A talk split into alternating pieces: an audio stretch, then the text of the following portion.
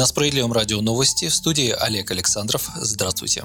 Правительству предложили отрегулировать цены на продукты. Вместо временных полумер необходимо государственное регулирование цен на основные продукты питания. Выполнение этого программного требования будет добиваться Объединенная справедливая Россия за правду. Об этом заявил председатель партии СР Сергей Миронов. Он отметил, что цены на продукты растут, несмотря на точечные решения Кабмина. Хорошо, что правительство отреагировало на рост цен в декабре, ограничили наценки на сахар и растительное масло. Но люди питаются не только маслом и сахаром. Я регулярно провожу онлайн онлайн-совещания с однопартийцами в регионах. Цены растут на все базовые продукты, говорит Сергей Миронов. И людей нисколько не утешают официальные отчеты Росстата, согласно которым, например, хлеб в январе подорожал на 4%, а гречка на 1,5%. Это, кстати, весомый рост, но в реальности он еще выше. Люди видят, что у них в магазине гречка была 50 рублей, а стала 70 рублей. Это увеличение почти на 50%. Ранее к мониторингу цен на продукты подключилась Федеральная налоговая служба. Это связано с желанием видеть реальную картину, а не ту, которую рисует в отчетах Росстат, считает глава СР.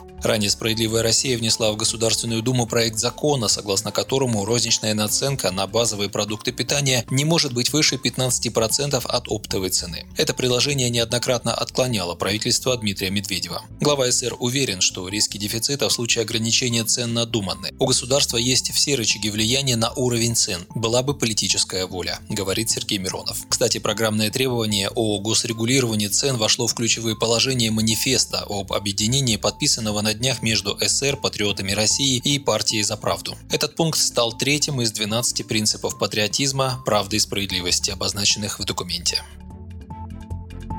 Экономика России, столкнувшаяся в 2020 году не только с шоком из-за пандемии и карантинных ограничений, но и с мощным спадом спроса на нефть, сократилась по итогам прошлого года на 3,1% в годовом выражении, следует из первой оценки Росстата. Номинальный объем ВВП в 2020 году составил 106,6 триллиона рублей. Оценка статистического ведомства оказалась оптимистичнее прогнозов как правительства, так и российских и международных экономистов. В то же время торможение экономики в прошлом году стало максимальным максимальным за 11 лет. Сильнее ВВП падал по итогам только 2009 года на 7,8%. Это следует из данных Росстата.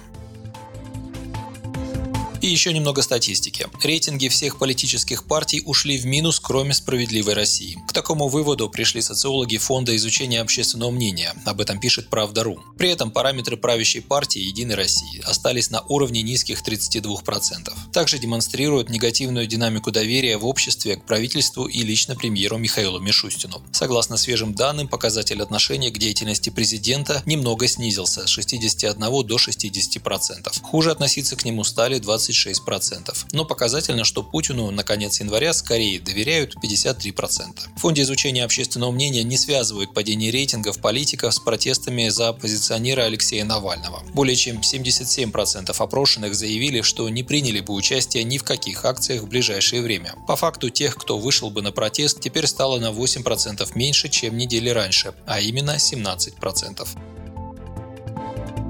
Актер и член партии «За правду», слившийся со «Справедливой Россией» Иван Охлобыстин, заявил, что нужно вернуть в стране смертную казнь. Он выразил мнение, что средства, которые идут на содержание заключенных, лучше направить на решение проблем пенсионеров. «Я не хочу платить за того маньяка, который убил, например, в Битцевском лесу. Лучше деньги на пенсионеров направить, а не на их содержание», приводит слова Охлобыстина Дейли Сторм, которую он сказал на второй Всероссийской конференции «Время вперед». Также Охлобыстин высказался за захоронение тела Владимира Ленина. Ранее Союз архитекторов объявил конкурс, в котором участники должны придумать новый способ использования мавзолея, передает телеканал 360. Тело Ленина предложили заменить муляжом, а внутри мавзолея открыть музей. Митрополит Иларион Алфеев выразил мнение, что тело вождя можно будет захоронить, когда это не вызовет протестов в обществе.